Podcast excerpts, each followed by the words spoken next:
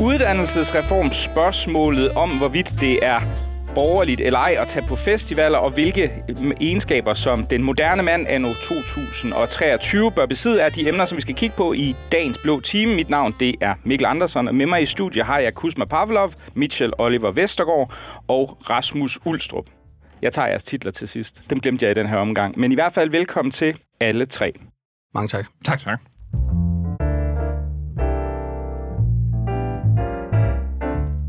SVM-regeringen blev dannet for at lave store og historisk nødvendige reformer, men bortset fra Stor Bededag, ja, så har vi ikke set så meget til sådan endnu. Men det ændrede sig tirsdag, hvor regeringen kunne annoncere et bredt uddannelsesforlig med deltagelse af SF, Konservativ, LA og Danmarks Demokraterne. Og groft sagt hele den politiske midte, bortset fra de radikale, der er ret sure. Og hvad indeholder aftalen så? Der er ny, de nye kandidatuddannelser på halvandet studieår, de bliver reduceret til 10 procent af uddannelserne, og det bliver så til 15 procent fra 2030 i forhold til det oprindelige udspil. Så bliver optaget på universiteternes bacheloruddannelser reduceret med 8 procent, med henblik på, at flere i fremtiden vil søge mod professionsrettede bacheloruddannelser, som regeringen skriver.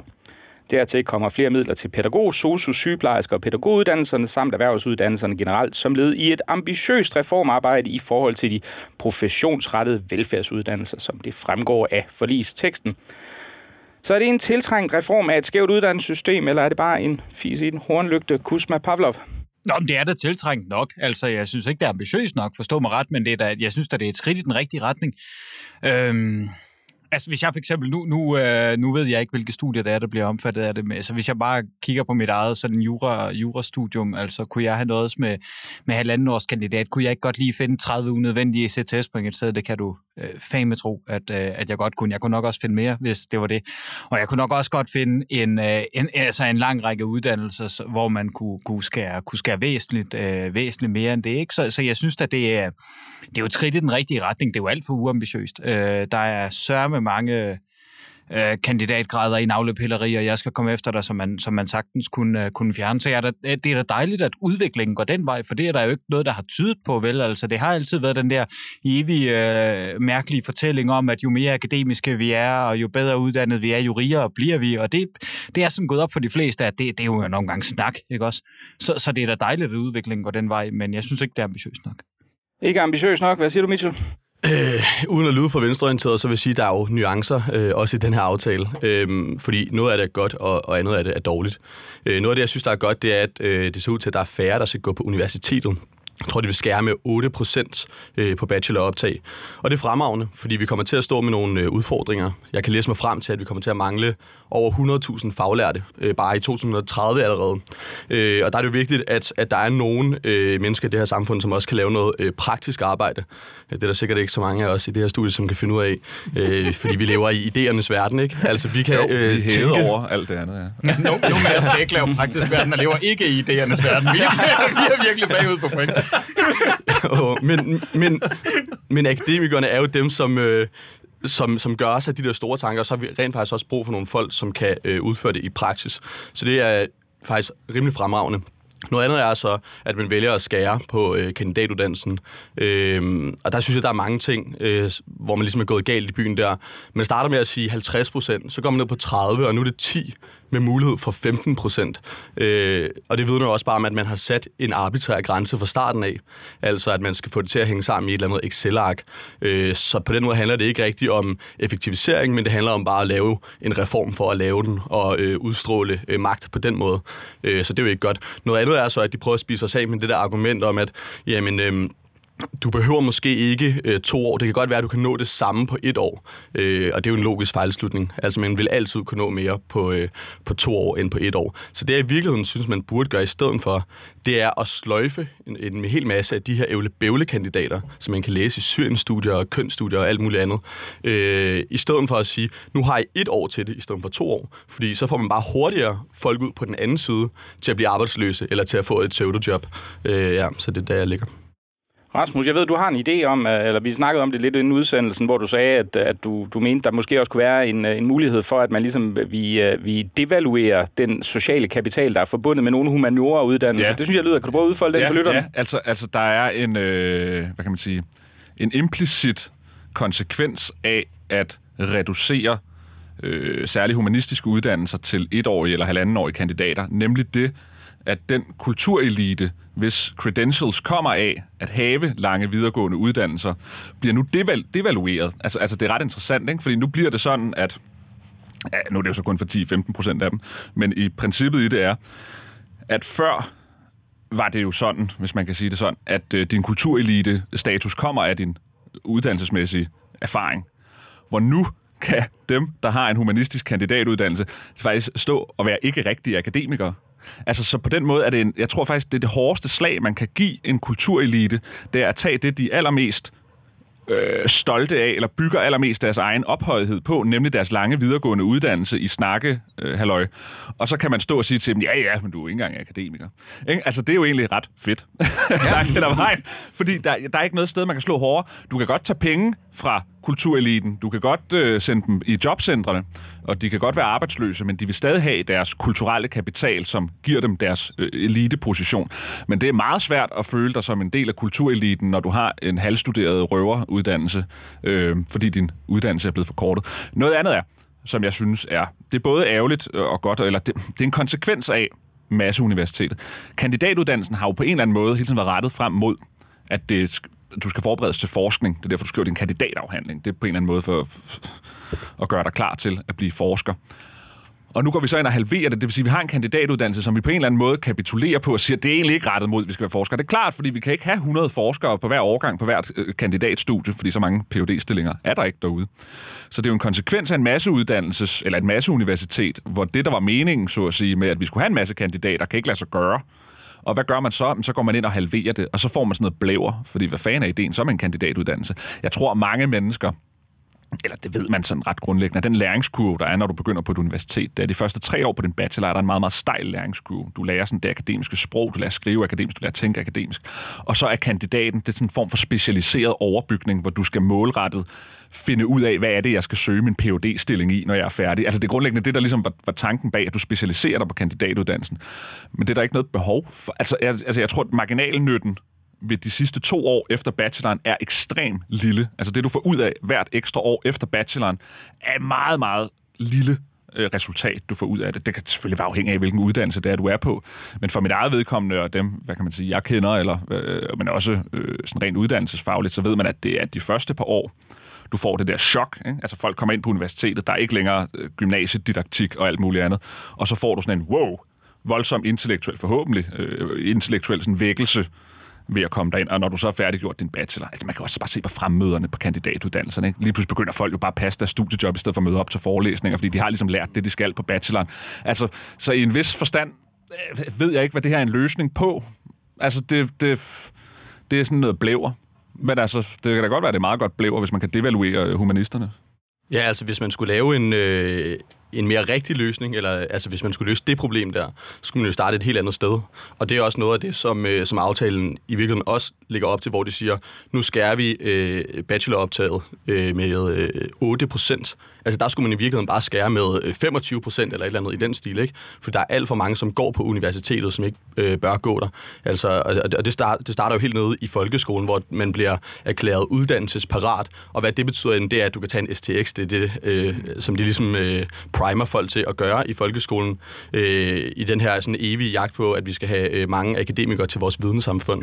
Øh, og så fortsætter det jo bare op igennem gymnasiet øh, hvor man ligesom bliver øh, sådan skolet til, og øh, altså alt efter, hvad du læser, øh, og søge ind på et universitet den vej. Øh, så vi bliver nødt til sådan at tage fat ved Nellens rod i virkeligheden, og det er allerede nede i gymnasiet og i folkeskolen. Kusma? Altså, det er jo en, det er jo en løsning, der går på, at man begynder at skære noget unødvendigt fedt væk. Mm. Mm. Så, så, så på den måde er det en løsning. Og det er det på to måder. For det første, så er man begyndt at skære sådan noget rent økonomisk fedt væk. Altså ting, som vi simpelthen ikke har brug for. Fordi vi får ikke en dummere befolkning af, at det her sker. Måske snarere tværtimod.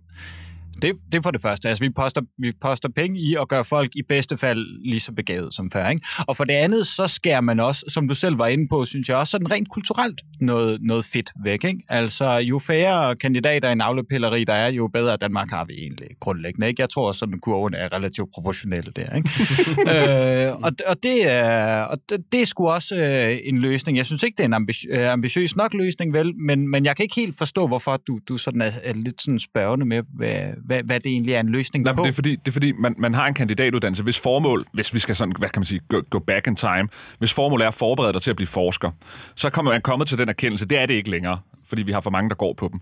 I stedet for så at sige, alright, så har vi færre, der læser en kandidat, men så skal kandidaten eddermame også være topkvalitet frem mod, at vi kan få nogle dygtige Ja, forskere. så vælger man at sige, skal vi ikke have nogenlunde samme antal, og så forringer vi den bare.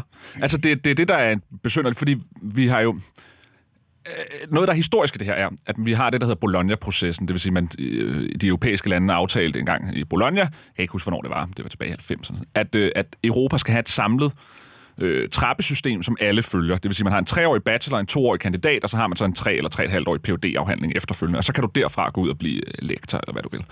Nu er Danmark et videregående uddan, altså et universitets-uland, fordi vi er nu det eneste land i Europa, hvor vores kandidater er dårligere end de andre lande. Altså selv sådan nogle slacker i Italien og Spanien og andet er nu bedre uddannet end danskerne. Og det ved jeg ikke helt, hvor godt det er. Altså, altså så vil jeg sgu hellere have, at vi har nogle kandidatuddannelser, hvor vi virkelig får nogle talenter frem, der kan blive forskere i verdensklasse, end at vi er et uddannelsesmæssigt uland i forhold til de andre europæiske lande. Fordi hvordan fanden skal du nu søge en Ph.D. i, øh, øh, i et udenland, på et udenlandsk universitet? Så sidder de der og siger, du har sådan en underlig kandidat på halvandet år. Hvad, fa- hvad fanden går det ud på? Fordi nu kan vi ikke længere øh, hvad hedder det, sammenligne tingene på tværs af landegrænser, fordi vi i Danmark vælger som det eneste land at forringe kandidatuddannelserne i længde. Og det, det, det jeg, tror, jeg ved, jeg synes, jeg har slet ikke set diskussionen være oppe, hvad det kommer til at have konsekvenser for vores øh, forskningsverden. Det, det skal dog siges, før jeg giver ud til Guzman, at jeg, jeg, jeg er ret sikker på, at der er andre lande. øh, Jeg, jeg hørte i hvert fald, jeg mener, det var i Pit Morgen, at Sverige også har nogle kortere kandidatuddannelser. Der vil skulle være nogle enkelte andre lande, som har noget tilsvarende. Hvordan det spiller ind i Bologna-processen, det, det ved jeg ikke, men det var så bare en kort, kort regi. Du havde en replik, Guzman? Nej, jeg, jeg tænkte egentlig også på det der. Det synes jeg egentlig er ret spøjst, at der ikke er nogen, der, der har sagt det. Men det, det, som der vil være alternativ, det er jo sådan noget, som vi ikke rigtig kan pille ved, for det er jo sådan noget, en, en kulturel ting, eller, eller ikke? Fordi af en eller anden årsag, altså de, de fleste, de tager jo ikke en kandidat for at blive Ph.D., vel? De fleste tager en kandidat for at få et job. Og af en eller anden grund, så det der med at tage en bachelor i Danmark, det er, det er nul og niks. Ja, altså hvis du bare ja. har en bachelor, ikke også, øh, så kan du enten tage en kandidat, eller kan du gå ud og blive ufaglært. Der, med, ma- Ja, med, meget, ja. med, meget, med meget få undtagelser, ikke også? Ja. Og, og det vil jo kræve en eller anden form for kulturel ændring, for jeg, kan- i den ideelle verden tror jeg, at du har ret, at, at, at der vil det jo være sådan, at man har nogle ordentlige, solide, velfunderede kandidatuddannelser, men så skal du altså også bare kunne blive et eller andet med en bachelor. Det kan du, øh, Nej, det kan du ikke i dag, vel? Jeg tror sådan set, at, at hvis jeg Lad os nu sige, at jeg fik øh, valget mellem, hvis jeg nu bare skulle være sådan en juridisk rådgiver, ikke skulle være advokat eller et eller andet, så tog jeg en bachelor i jura, og så gik jeg ud de der to år, hvor øh, jeg har læst kandidat. Der gik jeg faktisk ud og lavede fuldtids juridisk arbejde i stedet for. Det havde gjort mig til en bedre jurist. Mm. Øh, og ja, sådan tror jeg egentlig, der er, der er mange uddannelser, der har det. Jeg havde bare ikke kunne komme ind noget som helst sted yeah. med en bachelor, fordi Nej. hvis man ikke har en kandidat, så kan man pille ned og lave ingenting. Ja, øh, noget helt andet, som øh, aftalen også ligger op til, øh, er jo også, at der bliver opskaleret til 2.500 øh, engelsksprogede bacheloruddannelser. Øh, og det vil jo også bare betyde, at der kommer flere udvekslingsstuderende til, øh, end der er i forvejen, og vi har i forvejen øh, forholdsvis mange, øh, som får dansk SU. Øh, og det synes jeg også er et problem. Øh, nu sidder jeg her som, øh, som DF'er, så vi skal selvfølgelig også ind på noget øh, udlændingepolitik i dag.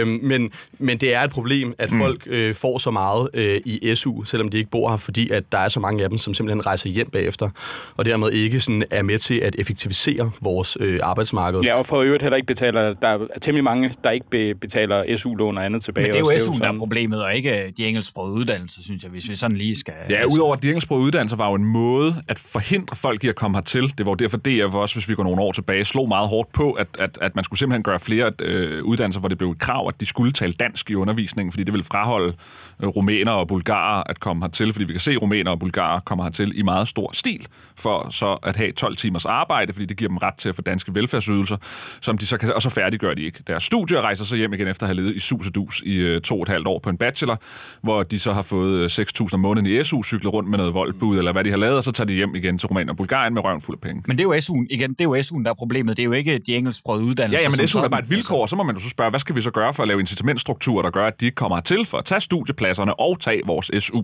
Og det er så ved at sige, at uddannelserne skal være på dansk. Men, men er der ikke også et par, paradoks ved det? Ikke? Vi sidder her, øh, øh tre borgerlige, øh, alle sammen med videregående uddannelser, der bliver enige om, at øh, det, der jo grundlæggende set er en arbejderistisk, socialdemokratisk reform, fordi det, det, vi må jo øh, anerkende, det her ligner ret meget Socialdemokratiets udspil, som er blevet, som er blevet gennemført med, med små modifikationer. Og vi synes bare, det er herligt. Altså, er, er der ikke et eller andet... Øh, er det bare mig, øh, der... Nej, altså jeg synes noget af det bedste øh, danske politiske litteratur, jeg har læst i nyere tid, det har der været Kåre, Kåre Dybvad Bæks, øh, Ja. Kåre Dybvad Bæks bøger. Det, det synes jeg da, han rammer ned i noget, i, i noget, som burde være kerneborgerlig tankegang, ja. Og som af en eller anden grotesk grund ikke, ikke er det. Øh, så, så nej, det, det, det synes jeg faktisk ikke, der er Men jeg noget tror også, som der ligger en- i. Jeg tror også, der ligger en borgerlig forhåbning. Jeg synes, jeg har det med uddannelse, videregående uddannelse, som jeg har det med DR. Fra sådan en borgerlig konservativ side har man et håb om, at man kunne have en stor dansk institution, der skabte sammenhængskraft, der fortalte dansk historieformidling på sine kanaler og sin radio, alle det der ting der. Og hver gang vi så kigger på det indhold, de laver, så sidder vi og tænker, ideen er god, men hold da op, øh, vi får det stik modsatte, når vi så ser på indholdet. Og det er lidt det samme med uddannelser. Altså konservative og radikale har altid været ærkefjender, fordi de ved, hvor det er kamppladsen står. Nemlig at konservative kan også godt være glade for dannelse, øh, viden, uddannelse, forskning osv., ligesom de radikale kan, og så er vi så bare uenige om, hvad det er, der skal Ja, men forskes sådan er det jo med al kunst. Det, Ja. det, det Ja, ja, noget, ikke? Altså, ja. jeg synes Ja. også på papiret, jeg vil da gerne betale til guldaldermalerier. Ja. Det, jeg får, Ja. det bare lort i en dåse, altså. Og så mister jeg ligesom Præcis. lysten til Præcis. at, og det er fuldstændig Præcis, det så samme. det er derfor, man altid har det lidt ambivalent med de her ting her, fordi det burde gå imod den idé, man havde om øh, tung, stor humanistisk forskning, store øh, filosofer og kunsthistorikere og alt muligt andet, men vi ved jo godt, det vi får ud af den anden mm. ende af de der humanistiske uddannelser, det er nogen, vi meget gerne vil have, aldrig komme ud af Ja, det, den anden ende. Og derfor er det altid ambivalent, fordi man har stadig den der naive lille idealisme i sig, der sagde, det kan også være, at DR engang bare begynder at producere serier som Matador hele tiden. Derfor skal de have 4 milliarder om året. Vi sidder alle sammen og håber på, at der er en eller anden, der laver sådan en, en, en Piata-agtig lignende skulptur, og så i virkeligheden, så får vi sådan et eller andet postkolonialistisk Ja, fireburn-dronning nede ved Islands Brygge. Ja. Det er jo forfærdeligt.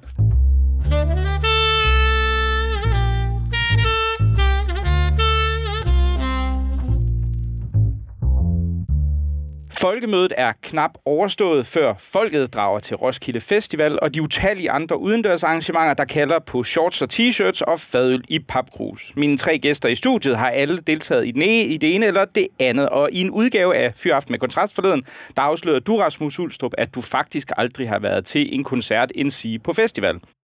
Og det hørte en lytter, som vi i dette lukkede forum godt kan afsløre af LA's øh, øh, retsordfører øh, Steffen Larsen, som også er scenebygger på Roskilde, og han inviterede dig simpelthen en dag på Roskilde. Så på fredag, så kan man altså finde en, i forhold til de øvrige gæster, formodentlig overraskende velklædt og måske også lidt nervøs kontrastdirektør på, på dyreskuepladsen. Glæder du dig, Rasmus? jeg var, jeg var ikke taget afsted, hvis ikke det var fordi, at han øh, tilbød mig det. Altså, altså, og havde en billet, og jeg- bliver også transporteret dertil, og alle de ting. Men det bliver da sikkert meget øh, sjovt. Jeg har, jeg skal selvfølgelig lige moderere, jeg har været til en kirkekoncert engang med Anne Linnet, så, så jeg har, været, jeg har hørt øh, live musik. Man har også folk, der slog teltet op ude på og sad- sad og ølboglede. Ellers har jeg aldrig været til det. Og, og, og jeg er der lidt, altså, hvis jeg skal være helt ærlig, så indeni, så føler jeg sådan lidt, jeg overgår det faktisk ikke. Men, men, men nu, nu gør man det, ikke? Og så har man smilet på derude, ikke? Men det, det, det, det, det siger mig grundlæggende ikke noget, at, at være omringet af mennesker, der hører musik. Altså, det er en underlig, underlig ting. Men altså, jeg ved jo, Kusma har jo været derude øh, med Kasper Stefani engang. Og, Jamen, jeg har også været der som, som, som egentlig øh, festival. Du tager også til Britney Spears-koncerter og sådan Ja, noget, så du jeg, har tog sådan en jo, underlig... jeg tog jo øh, hele vejen til Skanderborg Festival for at høre øh, Britney Spears synge, og det var ikke særlig... Det er det mest chokerende, jeg har hørt. Det var i ikke særlig godt. Altså, det var, jeg, det var jeg rasende over, fordi jeg elsker jo Britney Spears, men det var godt nok ringe. Øh, Var det efter, hun var blevet frigjort fra sin far? Ja, ja, det var var efter skør. alt, alt det der. Hun, var- hun var jo, ja, altså, hun lignede jo sådan en, en robot, der stod på scenen. Det var jeg rasende over, altså for nu at sige det som det er. Og før det har jeg været på, jeg har været på Roskilde i 2010 og 20, øh, 2011, og det synes jeg, altså, det var da, det var da fint nok. Altså, det, det er da hyggeligt. Man kommer der jo ikke for, man kommer der jo ikke for musikken, vel? Man kommer der for at sove, sove i et telt og drikke nogle varme hans eksport, og det, det synes jeg da også godt, det kan noget. Jeg vil så sige, da jeg kom tilbage i, øh, i 2018, der, øh, der, der synes jeg, det var dårligere, fordi tidligere, der havde Roskilde øh, Festivalen havde sådan en underlig charme, øh, hvor der var det er jo sådan nogle nørdede typer på deres egen måde, der er der. Så rendte de rundt, og så byggede de lydsystemer og, og stod og holdt sådan deres egne improviserede fester og byggede sådan nærmest små minibyer i de der camps. Og, og uanset om de så sikkert er kommunister hele bundet og så videre, så havde jeg alligevel sådan en instinktiv respekt for, at de, de gjorde egentlig nogle ret fede ting.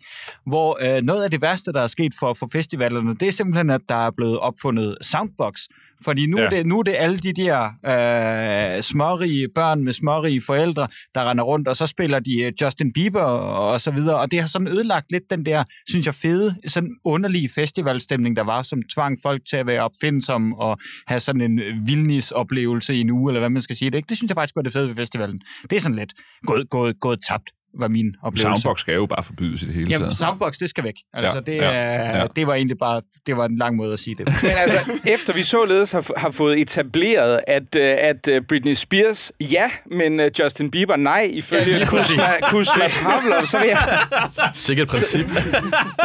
Det er en borgerlig podcast. Så, jeg ved ikke, om det er et princip. Det er mere bare en holdning. Nej, jeg, jeg er meget, meget overrasket over den drejning, som den her under, øh, udsendelse har taget. Men, men altså, man kan jo sige, det er jo, det er jo ikke nemt nogen overdrivelse at sige, at, øh, at den her slags sammenkomst, der i hvert fald ikke tiltaler nogen borgerlige mennesker. Og Mitchell, du har jo netop skrevet om, øh, om dit oplevelse på folkemødet, som publiceret her på Kontrast. Hvorfor den her instinktive borgerlig modstand mod fulde mennesker, der har det sjovt? Og jeg har ikke noget imod øh, fulde mennesker, der har det sjovt, for jeg er selv en af dem. Øh, og øh, sådan, der, der, er bare en, der er bare en forskel. Altså, nu snakkede vi før om, øh, om at man kan ikke sige, at kunst er godt i sig selv, fordi der er så meget lort også, ikke? Og det gør sig også lidt gældende her med festivaler. Altså, Folkemødet, som egentlig også er en festival, plejede egentlig at være, at være et meget fedt sted at være. Det plejede at være meget sådan, øh, roligt, og man kunne ligesom tage, nogle, tage til nogle debatter og hygge sig med det. Men øh, problemet med, med årets folkemøde, det var, at det, at det faktisk var begyndt at minde meget om Roskilde Festival. Altså, det kan godt være, jo, der var faktisk også nogen, der sov i telt og sådan noget, men, men det kan godt være, at det, det ikke var sådan noget, hvor folk øh, lå der i deres camp og øh, røg hash og sådan noget. Men altså, når man går rundt dernede i Allinge om aftenen, og folk står og savler ned af sig selv, og har hovedet ned i skraldespanden. Altså, jeg kunne med ikke finde en skraldespand hele vejen ned fra Allinge Havn op til Pilen, som er en natklub, der ligger i enden af byen. Øh, jamen, så, kan man, så, synes jeg, så synes jeg godt, at man kan stille nogle spørgsmålstegn til, hvad, øh, hvad folkemødet er ved at blive, og hvad der egentlig skal udgøre en god festival. Øh, fordi det er jo blevet sådan et øh, sådan mini-anarki, som, som, som Roskilde Festival også er. Altså det der med, at man, man, øh, man drikker som en, øh, som en fandens øh, Karl, man... Øh, man horer, og man, øh, og man forsøger at, at stjæle. Altså, jeg ved, der er ret mange, der stjæler ting på Roskilde. På Folkemødet var der en, der forsøgte at kapre min cykel, øh, imens jeg cyklede på den i øvrigt. så, ja, aggressivt. Ja, det var, det var rimelig aggressivt. øh, så, så ja, sådan, der, er, der er forskel på festivaler. Nu håber jeg ikke, at Folkemødet øh, udvikler sig til øh, et mini-Roskilde. Altså, jeg ved jo ikke, jeg har jo min egen sådan, uh, sådan lille pet theory om, at, at uh, det er jo i virkeligheden er sådan en kulturhistorisk videreførelse af vores, vores sådan middelalderens højtidsfejringer, hvor vi danskere jo drak os fuldstændig vanvittigt, sanseløst beruset. Altså, jeg tror tit, man har sådan en lidt, lidt for, for sådan, uh, særligt måske fra konservativ side, sådan lidt, lidt for pæn opfattelse af vores danskers kulturhistorie, men vi har altid fulgt os ufattelig meget og været utilbørlige og meget, meget, uh, hvad kan man sige, dionysiske i forskellige sammenhænge. Og der synes jeg, der ligger jo, både bønderne. folkemødet og... Ja. Nå, men der er, det heller ikke noget galt, der er heller ikke noget galt med, med festivaler som sådan, altså forstå mig ret, jeg, jeg synes, det er småulækkert og så videre, men det er jo bare, fordi jeg er blevet for gammel til det, ærligt talt. Jeg har ikke noget, jeg har ikke noget sådan principielt imod øh, imod festivaler. Det, det ved jeg heller ikke, om der er mange konservative, der har. Er det, er, er der det? Er det ikke bare sådan noget med, at man ikke gider at komme der, ærligt talt? Altså, for det gider jeg da ikke. Jo, jo, jo, jo, jo, jo. Men, men man pakker jo altid sine egne præferencer ind i et moralsk argument. Ikke? Det, er jo, det er jo sådan, man giver.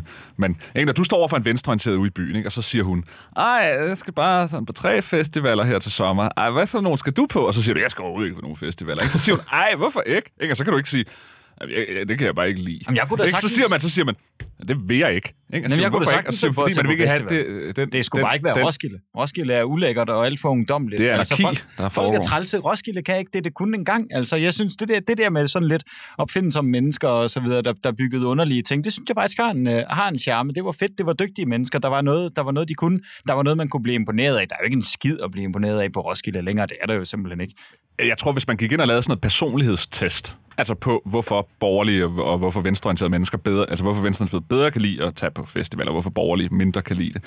Det tror jeg simpelthen skyldes, at, at borgerlige mennesker har en højere grad af neuroticisme. Altså det der med det der åbne plads, der er fuldstændig ude af kontrol. Der er ingen orden. Folk er hæmningsløse. De er, er, er normerne er sat til side og alt muligt andet. Det er jo, hvis du er et, et, et, et menneske med lidt neurotisk øh, sans, så er det jo dybt ubehageligt at være til stede i. Hvorimod folk, der er skamløse, normløse, øh, elsker den slags, fordi det er et frirum for dem til at være det, de inderst inden er, nemlig svin på en svinesti. Det synes jeg er en hård Nemlig. Men øh, det er sjovt, du siger det der med, at man forsøger at pakke øh, sin egen øh, interesse og sådan noget ind i et moralsk argument, fordi jeg tænkte også meget over sådan, hvad er det egentlig, jeg ikke bryder mig om ved det her? Og så, og så forsøgte jeg at, at dykke ned i sådan en eller anden filosofisk analyse, og, og, og forsøgte at, at sige sådan, nej, men John Stuart Mill har det her princip med, at øh, min frihed, den øh, stopper der, hvor din starter og sådan noget. Og forsøgte ligesom at få det til at hænge sammen. Men, men det var forsøgt, og det var for dumt, fordi det, det i virkeligheden handler om, det er, at når man ser folk, der står og savler ud over sig selv, så synes man bare, det er uværdigt. altså, man har noget iboende i sig, som bare siger, Ja. det der, det er pisse ulækkert, og så Ja. behøver man faktisk ikke Ja. udfolde et argument for det. Det er derfor, for det, det er bare ulækkert i sig selv. Det er derfor, det handler om personlighedstype. Det er derfor borgerlige mennesker, det er bare deres personlighedstype, deres personlighedsstruktur, der gør, at de er mere averse over for festivaler end venstreorienterede mennesker. Men jeg synes, det skulle da meget fint at smide folk ud på en mark i Roskilde. Altså, man kan sige, når folk begynder, at, altså, så må de gå der og være ulækre. Det har jeg grundlæggende ikke noget problem med. Det er måske et større problem, når man render rundt og, og laver sådan festivaler i København lige pludselig. Altså, det der distortion der, det er simpelthen det Ja, værste. ja. Men det er sådan set ikke fordi, at, at folk er ulækre. Det er fordi, de insisterer på at være det midt i byen, selvom de har fået adskillige marker rundt omkring i Danmark, hvor de gerne må være det. Altså, det, det synes jeg skulle er et problem. Det der med, at man mødes på en mark i en uge og har det for ulækkert, det kan, altså, det kan jeg simpelthen ikke hisse mig op. Nej, nej, nej, det er, heller ikke, det er netop det, jeg prøver at sige, det er, at, at, at jeg tror ikke, altså som også det, jeg tror ikke, at man kan, altså der er ikke noget moralsk i det, det er simpelthen bare ens personlighedstype er, at det er ikke behageligt at være øh, et sted, der er ude af kontrol. Altså, det, jeg synes jo også, når man går i biografen, så synes jeg altid, det der med at stå og vente på at få lov at gå ind til filmen, hvor der er rigtig mange mennesker, hvis du skal ind og se en eller anden stor film, det er også ubehageligt at stå i, ikke? fordi der er mange mennesker, de popcorn over det hele, og sodavand og Altså, altså man, man, man, man, man, man får den der nervøsitet, indtil man kommer ned og får lov at sætte sig, og lyset bliver slukket, og så er der ro. Ikke? Hmm. Det, altså, det, så har man det godt, ikke? Jeg, jeg, jeg var på Roskilde fra 94 til, til 98, øh, øh, før jeg begyndte at, at bruge mine sommer på at besøge nazistisk udryddelseslejre i Polen. Der kan jeg huske et enkelt år, så øh, boede jeg tæt ved et hegn, hvilket er en super dum rookie mistake, fordi folk de pisser rigtig meget på hegnene. Og der kan jeg, på et tidspunkt kommer jeg så tilbage til vores lejr, og så ligger der simpelthen en mand med hovedet nede, halvt nede i en, i en pøl af regnvand, kombineret med urin. Og jeg tænker, er han, er han ved at drukne? Og så løfter jeg hans hoved op, og så siger han på svensk, øl. og så slap, så slap jeg hans hår, og så tænker jeg, fuck all, det kan være det samme. Og jeg, jeg tror måske, altså nu, nu, nu er det efterhånden mange år siden, jeg havde, jeg var lige en, en kort visit omkring Roskilde i 2012 i forbindelse med, med en, en kammerat, der havde noget frivilligt arbejde derovre, arbejde derovre, og der synes jeg, det var jo noget af det forfærdeligste, jeg nogensinde har oplevet. Altså, det er jo, det er jo fuldstændig uforståeligt, at man har udsat sig selv for, for den Ja. slags ting. Ja. Øh, så, Ja. Mitchell? Jamen, jeg føler, altså jeg har, jeg har det også lidt svært med det der med, at vi har nogle gældende regler, øh, som man overholder, når man går en tur herude på gaden i København eksempelvis. Og de regler gør sig så ikke gældende nede på øh, Roskilde Festival, fordi det, altså, det mildest talt er et anarki, ikke? Altså, du kan tillade dig hvad som helst, du må hvad som helst, der er ikke nogen, der stopper dig. Det kan godt være, at der er nogle, nogle politimænd, der går lidt rundt og snuser efter narko i teltene og sådan noget, men det er så også det, ikke? Ellers så kan du gøre hvad som helst. Øh, og når der ikke er de rammer, når der ikke er øh, et, øh, den sådan gældende lov dernede, jamen så er det jo også bare et rum for øh, total frigørelse. Altså sådan frigørelsespotentialet på Roskilde Festivalet er jo uendeligt, ikke? Det er derfor, man ser, at der ligger folk øh, og råber efter øl nede i Randestenen, eller øh, altså sådan telte, der ryster, hvor man kan se, at folk har sex der, og man kan også høre dem og sådan noget, ikke? Så øh, ja, det, er- det er den der, sådan, den der ultimative øh, frigørelse, hvor folk, folk går og glæder sig hele året til Ja. at nu kan de endelig komme ned og være deres ja, og være deres indre dyr, eller Ja. endnu værre, der, deres indre barn. Altså, ja. Og jeg, og jeg, jeg, tror, jeg, så, jeg så et øh, billede, der var en, der lagde op på Facebook det er efterhånden nogle år siden. Sådan en pige, der var meget glad for at tage på Roskilde. Og så lagde hun sådan et billede op, der ligesom kunne vise, hvorfor Roskilde var mega fedt. Og på det billede sidder der så en, øh, en pige på jorden, og så bagved står der en eller anden fyr, og så har de sat sådan en taleboble ind, hvor sådan der pigen, der kigger på ham fyren, og så siger hun, ej, han er ved at springe en bombe ham derovre, og så svarer en eller anden fyr ved siden af, så i sådan en taleboble, who cares, det Roskilde, ikke? Og så er man sådan, er det ikke bare mega fedt, mand? Her springer vi bare bomber, øh, øh, fordi her findes der ikke noget moral, ikke? Og jeg kan godt forstå, fordi mennesket har altid behov for at have nogle, nogle frirum. Altså mennesket mm. har altid haft behov for at have et sted, hvor normerne og alt muligt andet forsvinder, fordi at vi har alle sammen behov for at slå os løs. Og det kunne man så gøre til høstfester og andet tilbage i tiden. Og i den forstand er der jo noget godt ved, at man laver en indhegnet plads på en mark ude i Roskilde, og så kan de udleve det der. Jeg synes også, I gør det mere normløst, end det er, ikke? Altså, det bliver sådan for argumentets skyld, så skal man så sige, at der er nul normer, og at det er okay, at folk springer bomber og så videre. Det er jo trods alt, altså, forstå mig ret, si- sidste udsendelse inden sommerferien og Chubang, og vi er lidt friske og så videre, men det er jo bare ikke, altså, det er jo ikke sandheden, vel? Sandheden er jo ikke, at der er nul normer. Altså, altså det, Ej, det nu har er, de fået er krænkerarmbånd.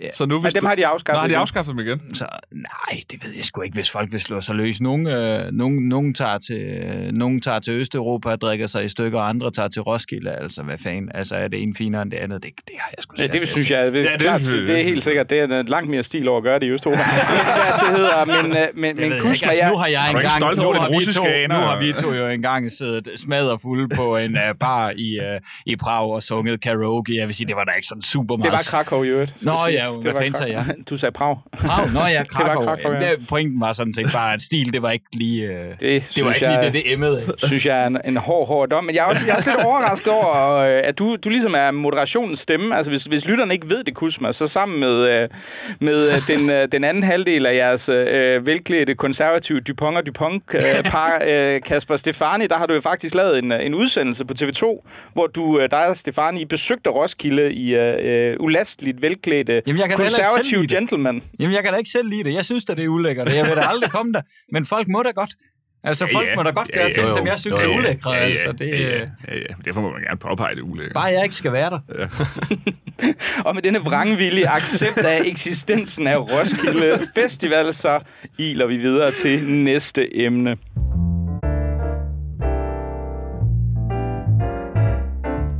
Som enhver politikken læser vi vide, så er manderollen i det 21. århundrede svært udfordret. Ikke alene så er vi mænd toksisk maskuline opretholder af et patriarkalsk hegemoni. Vi bliver også syge hele tiden, er dårligt uddannet, aggressive og kriminelle og slet ikke i kontakt med vores følelser. Men heldigvis så er vi jo ikke politikkenlæsere, men derimod reaktionære mænd i vores bedste alder. Og da jeg forleden stod over min grill og følte mig ret maskulin i kul- og køddampen, så kom jeg til at overveje, hvilke egenskaber den moderne mand egentlig bør besidde. Jeg tænker, vi kan tage det for givet, at evnen til at græde offentligt ikke er blandt dem, og for mit eget vedkommende vil jeg mene, at evnen til at tænde en grill uden en grillstarter er obligatorisk. Men hvilke evner derudover bør den borgerlige gentleman anno 2023 være i besiddelse af, Mitchell Oliver Vestergaard? Uha, det er jo et stort spørgsmål, og, og der er mange øh, ting, som, som øh, den moderne mand, så at sige, skal være i besiddelse af, og en af dem er øh, ikke at være moderne. øh, øh, altså sådan, mænd har, øh, har bygget det her samfund, stærke mænd har bygget det her samfund øh, fra bunden af, både sådan øh, idémæssigt, øh, men, men egentlig også øh, rent praktisk. Altså, det er jo mænd, der har bygget alle vejene. Det er mænd, der har bygget alle de huse, vi bor i. Det er mænd, der har bygget alle bygninger, hvor i at virksomhederne kan eksistere. Så jeg, jeg, synes, jeg synes virkelig, det er sådan en tavlig debat. Altså, at nu kommer de efter den, den, den hvide heteroseksuelle mand som den onde, ikke? Altså før har de været efter øh, en hel masse andre øh, folkefærd, og nu er det ligesom vores tur. Øh, så det er jo tavligt. Men jeg synes helt grundlæggende, at, at, øh, at tidens mand skal være maskulin, og han skal turde stå ved det. Altså, han skal sgu ikke være ham der, der tuder. Øh, og det er ikke mindst også for kvindernes skyld. Fordi kvinder vil ikke have øh, små mænd, der tuder. Altså, det vil de bare ikke. Nu, nu kommer jeg til at sige noget meget degenereret, som jeg virkelig ikke må dømme mig for. Øh, men jeg er faldet i fælden og begyndt at se det der Bachelorette. Øh, ja, du sidder og fniser over, Mikkel. Det gør du også, Det Rasmus. I skal bare holde kæft, ikke? I hvilken verden troede du, vi ikke ville dømme dig for det? Det kommer vi da til. Men hvad er det for noget at sige? Altså først, først øh, havde vi så Britney Spears, nu er det så The Bachelorette. Det, det genererer hast Det er, ikke dette det, program. ja, det er simpelthen ikke det samme. Men åh, jamen, det, det er nogenlunde det samme, ikke? Men det er bare lige for at sige, jeg lyttede nemlig til en podcast, jeg tror det var i Pilestræd hos Berlingske, hvor de snakkede om det. Og der var konklusionen, at den maskuline mand, han, han var ydt. Og det var på baggrund af nogle episoder af det der i Bachelorette, og så tænkte jeg, nu må jeg med at se det, fordi det kan ikke være rigtigt. Og det, der så foregår inde i Bachelorette, jamen det er, at der sidder øh, en hel masse mænd i sådan en villa, og der øh, er der to kvinder, som de ligesom skal duellere om. Øh, og de her øh, mænd, de kommer så ud på dates og sådan noget, og de har selvfølgelig en maskulin facade, fordi det har man. Øh, det, det har mænd bare, også i den her tid. Øh, så begynder de så at åbne sig lidt, og der er nogle af dem, der bliver meget følsomme over for kvinderne og sådan noget. Og så siger kvinderne, jamen, øh, det var så dejligt, at du åbnede over for mig. Det havde virkelig brug for at se og sådan noget. Og så i næste parceremoni, så kylder de dem ud, ikke?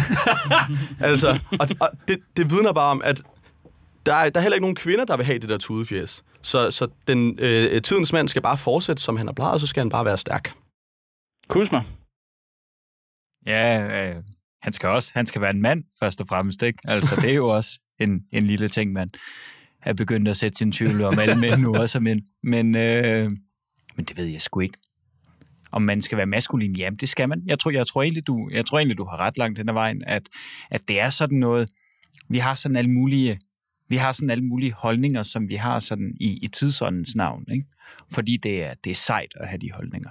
Sådan noget med, at, at øh, det er lige meget, om man er, man er mand eller kvinde, øh, man, man er bare, hvad man føler sig som, indtil der kommer en kvinde med en stor penis ind på, øh, ind på kvindeomklædningen, ikke? så synes man ikke, det er lige meget. Det er sådan lidt, det er sådan lidt det samme, vi har med mænd, at, at det er så cool, når, når mænd er bløde og sådan noget, ikke? og når mænd bare er mega sårbare, og man må, bare, man må gerne græde, og det er helt okay, og sådan noget.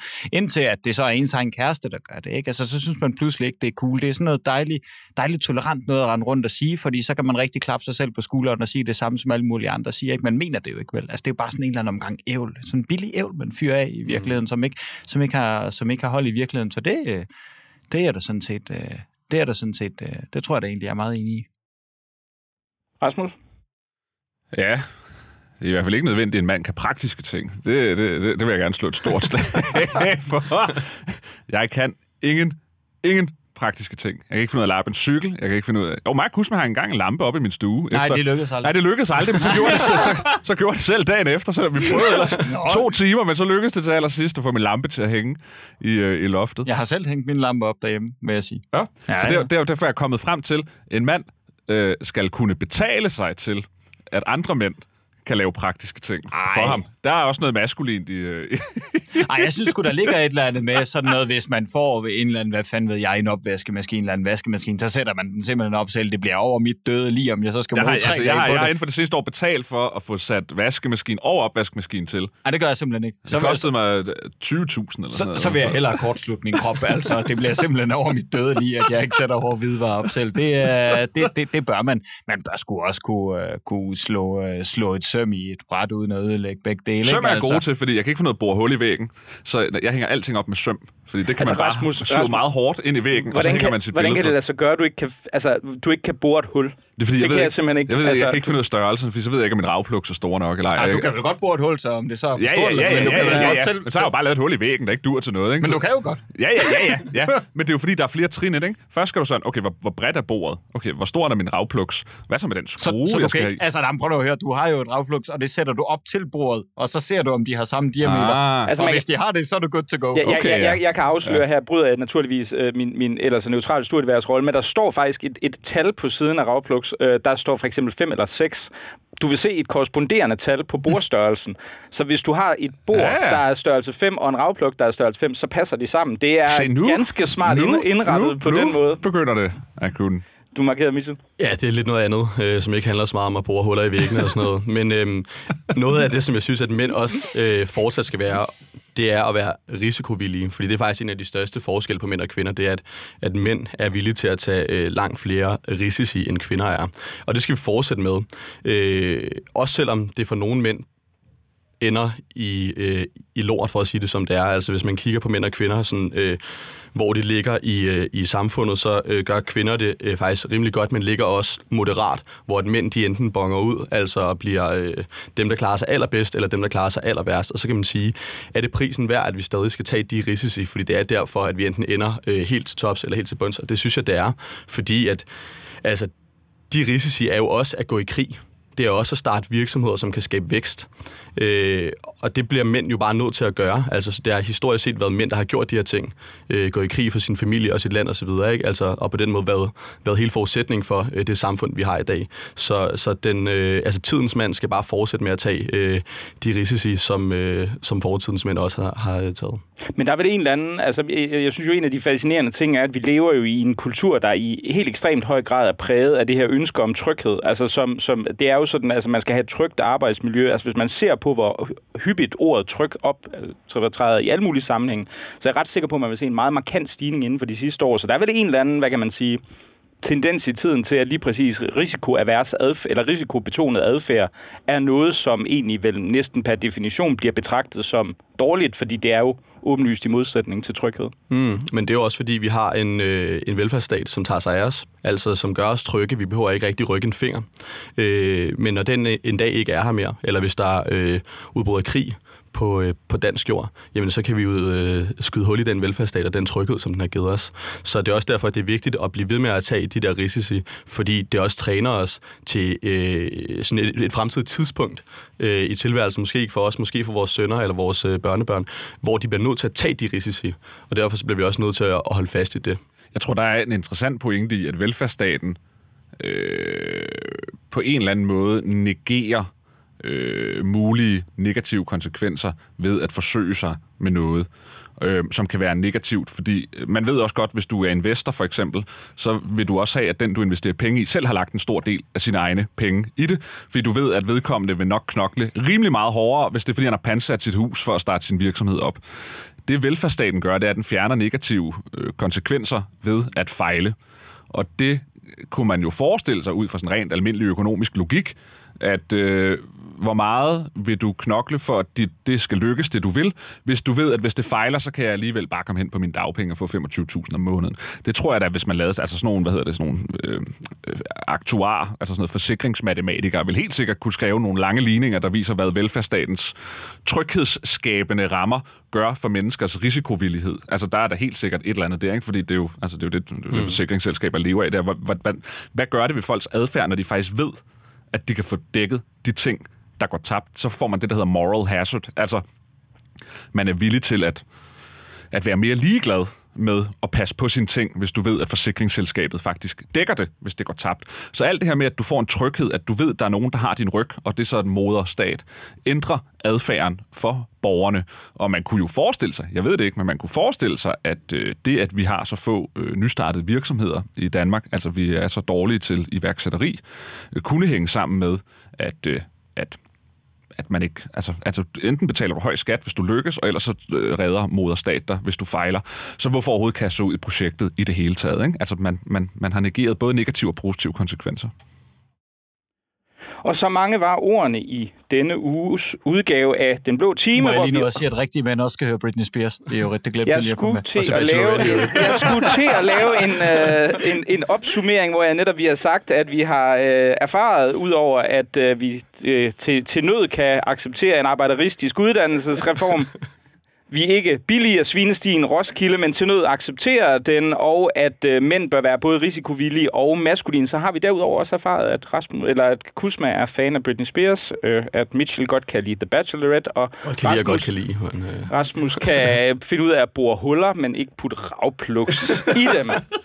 Og det var så den sidste, som vi også har været inde på før. Det var den sidste og måske en let opstemt øh, udgave af Den Blå Time her, inden vi går på sommerferie. Så, øh, og vi vil være tilbage i den første uge af august. Tusind tak, fordi du lyttede med, og rigtig god sommer.